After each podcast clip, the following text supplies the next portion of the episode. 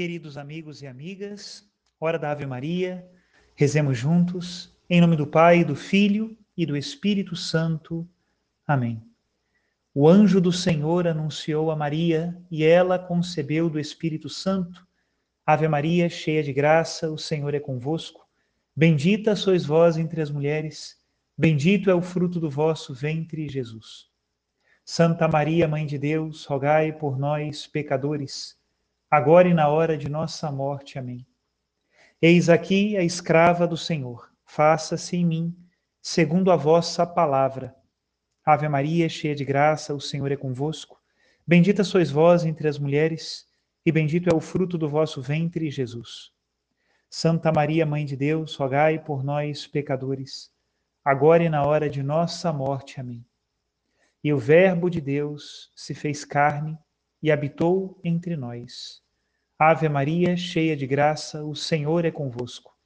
Bendita sois vós entre as mulheres, e bendito é o fruto do vosso ventre, Jesus. Santa Maria, Mãe de Deus, rogai por nós, pecadores, agora e na hora de nossa morte. Amém. Rogai por nós, ó Santa Mãe de Deus, para que sejamos dignos das promessas de Cristo. Oremos.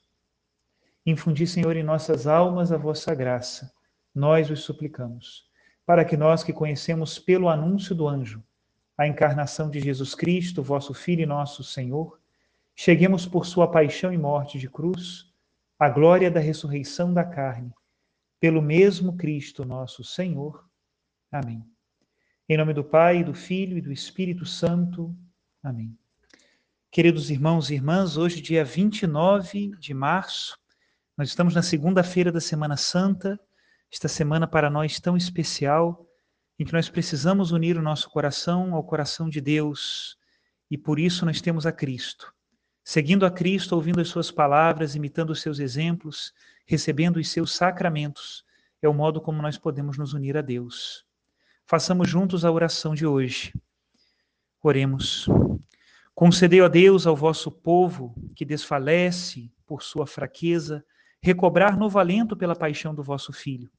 Por nosso Senhor Jesus Cristo, vosso Filho, na unidade do Espírito Santo. Amém. E nesta segunda-feira da Semana Santa, a liturgia nos apresenta o Evangelho segundo São João, capítulo 12, a partir do primeiro versículo.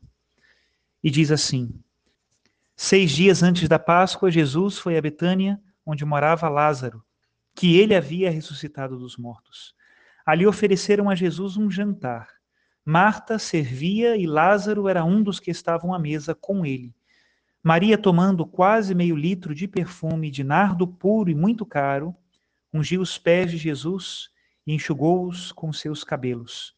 A casa inteira ficou cheia do perfume do bálsamo. Então falou Judas Iscariotes, um dos seus discípulos, aquele que o havia de entregar. Por que não se vendeu este perfume por trezentas moedas de prata para dá-las aos pobres? Judas falou assim não porque se preocupasse com os pobres, mas porque era ladrão. Ele tomava conta da bolsa comum e roubava o que se depositava nela. Jesus, porém, disse: Deixa, ela fez isto em vista do dia de minha sepultura. Pobres sempre os tereis convosco, enquanto a mim nem sempre me tereis. Muitos judeus, tendo sabido que Jesus estava em Betânia, foram para lá não só por causa de Jesus, mas também para verem Lázaro, que Jesus ressuscitara dos mortos. Então os sumos sacerdotes decidiram matar também Lázaro, porque por causa dele muitos deixavam os judeus e acreditavam em Jesus.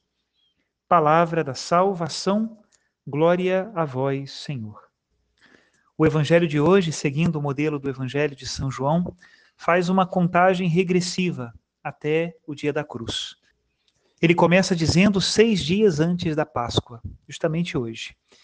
E o que aconteceu neste dia? Jesus, como todos os peregrinos de Jerusalém, quando iam para a festa da Páscoa, precisavam se abrigar em algum lugar.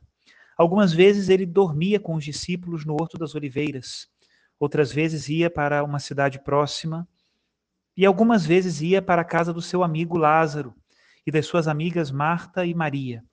Foi o que aconteceu no evangelho que nós estamos lendo hoje. E nesta casa aconteceu algo interessante. Maria derramou quase um litro de perfume caro e puro nos pés de Jesus Cristo, e isso causou a todos uma estranheza. Bom, em primeiro lugar, porque Jesus se permitiu aquele luxo, não era bem do seu feitio. Sem dúvida, deste gesto de Maria, nós podemos retirar muitas lições. Uma primeira, muito simples e que vem naturalmente à mente, é que, para Deus, nós devemos dar o melhor. Não damos a Deus os restos, mas as primícias. Desde o Antigo Testamento, assim são nomeados as ofertas dadas a Deus. São os primeiros frutos do campo, os primogênitos dos animais. E hoje, quando nós oferecemos o dízimo aqui na nossa paróquia, nós dizemos também na oração que nós não damos a Deus nem esmola, nem o resto que nos sobra, mas o fruto do nosso trabalho, em reconhecimento de que tudo nós recebemos dele. Também esse perfume derramado e que aparentemente se perde, apesar de ser muito caro, é o símbolo de uma vida que se oferece a Deus. Quando nós derramamos o perfume, ele enche toda a casa com suave odor. Assim também são as vidas consagradas a Deus para o mundo, para as pessoas que estão fora, pode-se pensar que é uma vida desperdiçada.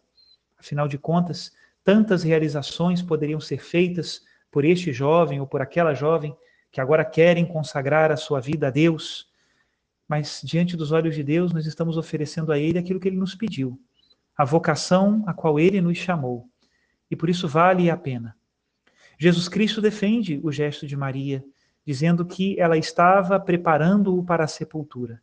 Aquele encontro, então, na casa de Lázaro foi providencial como um anúncio da paixão do Senhor. E para nós, que hoje escutamos esse evangelho, também é um ensinamento. Nós não podemos matematizar e quantificar tudo aquilo que nós fazemos para Deus. Precisamos ser generosos.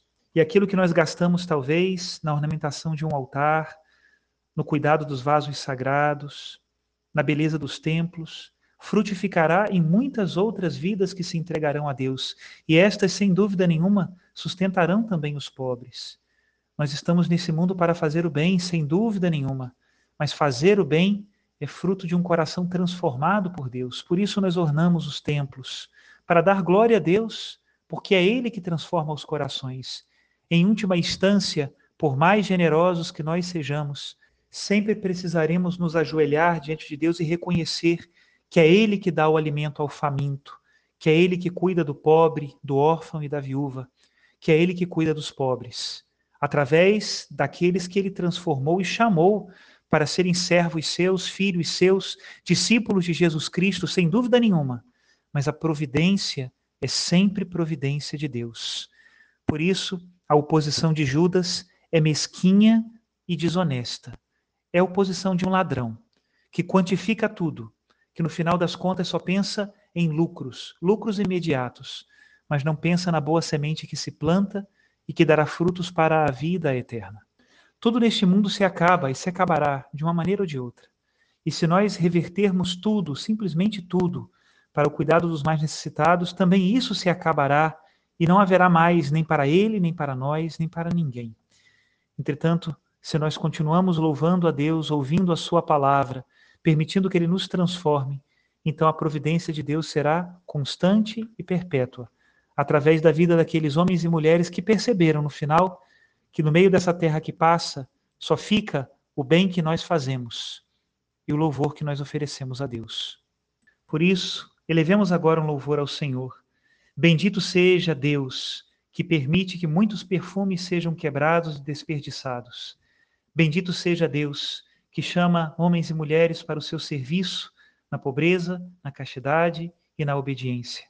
Bendito seja Deus que, através da entrega generosa destes, continua alimentando os pobres, continua pregando a sua palavra, continua transformando os corações e continua multiplicando a boa semente, que não deixará de germinar e dar fruto até o fim dos tempos. Não porque nós sejamos fiéis, nós não somos, mas porque Deus é fiel. Bendito seja Deus que sustenta a nossa entrega.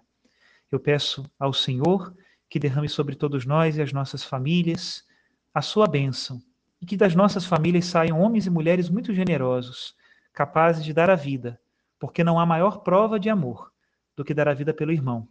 Isso aprendemos essa semana do Cristo Senhor nosso. Que Ele nos abençoe em nome do Pai, do Filho e do Espírito Santo. Amém.